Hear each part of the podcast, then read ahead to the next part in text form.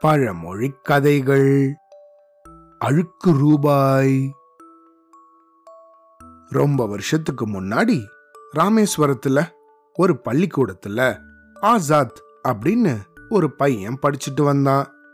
ஒரு நாள் இந்த ஆசாத் சோகமா இருக்கிறத பார்த்த அவனோட ஆசிரியர் அவன்கிட்ட வந்து என்ன ஆசாத்? ஏன் இப்படி நீ சோகமா இருக்க? அப்படின்னு அதுக்கான காரணத்தை கேட்டாரு. அதுக்கு பதில் சொன்னா ஆசாத் ஐயா நான் காலையில் பள்ளிக்கூடத்துக்கு வரும்போது என் நண்பன் ஓடி வந்தானா அப்போ தெரியாம கால் நீட்டிட்டேன். அதுல அவன் தடுக்கி கீழே விழுந்துட்டான். அதுக்கப்புறமா என்கிட்ட அவன் பேசுறதே நிறுத்திட்டான். அது மட்டும் இல்லை அவன் போய் என்னோட மற்ற நண்பர்கள்கிட்டையும் இந்த விஷயத்த சொல்லி அவங்களையும் என் கூட பேச விடாம பண்ணிட்டான்.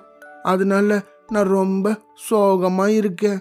அப்படின்னு தன்னை தன்னோட நண்பர்கள் எல்லாம் வெறுத்து ஒதுக்குறதாக தன்னோட ஆசிரியர்கிட்ட சொன்னான் ஆசாத். இத கேட்ட அவனோட ஆசிரியரோ ஆஹா தான் செஞ்ச தவற உணர்ந்த இவனோட நண்பர்கள் இவனை ஒதுக்கிறத நினைச்சு இவன் ரொம்ப வருத்தப்படுறானே அப்படின்னு இந்த ஆசிரியர் ஆசாத்துக்கு உதவி பண்ணணும் அப்படின்னு நினைச்சாரு.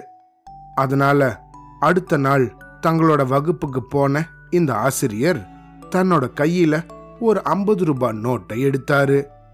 அதுக்கப்புறமா தன்னோட வகுப்புல இருந்த இந்த மாணவர்கள் எல்லாருக்கும் காமிச்சு ஏ மாணவர்களா இந்த ஐம்பது ரூபாய் நோட்டு யாருக்கு வேணும்?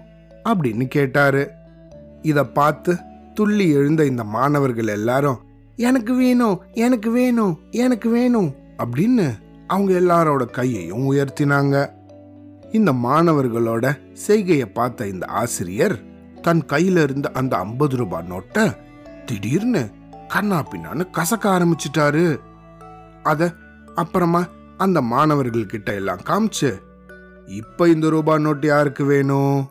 அப்படின்னு கேட்டாரு. இப்பையும் கூட இந்த மாணவர்கள் எல்லாம் எனக்கு வேணும் எனக்கு வேணும் அப்படின்னு தங்களோட கைய தூக்குனபடியே நின்னாங்க. இந்த பதிலையும் கேட்டதுக்கு அப்புறம் இந்த ஆசிரியரோ தன் கையில இருந்த அந்த கசங்கின ரூபா நோட்டை திடீர்னு தரையில போட்டு அங்க இருந்த மண்ணுல நல்லா அதை புரட்டி எடுத்தாரு. அதுக்கப்புறமா திரும்பவும் இந்த மாணவர்கள்கிட்ட காமிச்சு இப்ப இந்த ரூபா நோட்டு யாருக்கு வேணும்? அப்படின்னு கேட்டாரு. ஆனா இந்த மாணவர்களோட பதில்ல எந்த ஒரு மாற்றமும் இல்லை. எல்லாருமே அவங்களுக்கு அந்த ஐம்பது ரூபாய் நோட்டு வேணும் அப்படிங்கிறது போலவே தங்களோட கைய உயர்த்தினபடியே நின்னாங்க. இதுக்கப்புறமா அந்த கசங்கின அழுக்கு படிஞ்ச ரூபா நோட்டை தன்னோட கையில எடுத்தார் இந்த ஆசிரியர். தன்னோட மாணவர்களை பார்த்து இந்த பாருங்க பசங்களா இந்த ஐம்பது ரூபாய் நோட்டு அழுக்கா இருந்தாலும் சரி கசங்கி இருந்தாலும் சரி அதோட மதிப்பு குறையவே இல்லை.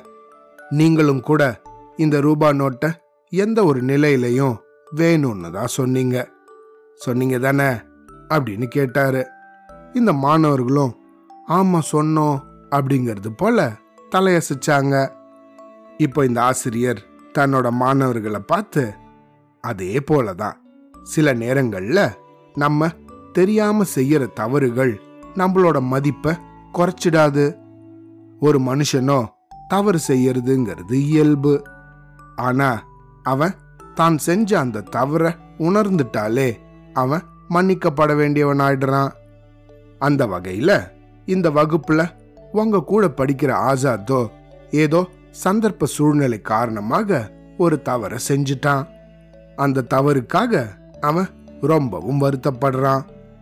அவன் செஞ்ச அந்த தவறோ இந்த ரூபா நோட்டு மேல பட்டிருக்க அழுக்க போன்றது தான் அதனால ஆசாத்தோட மதிப்பு எப்பையும் குறையக்கூடாது.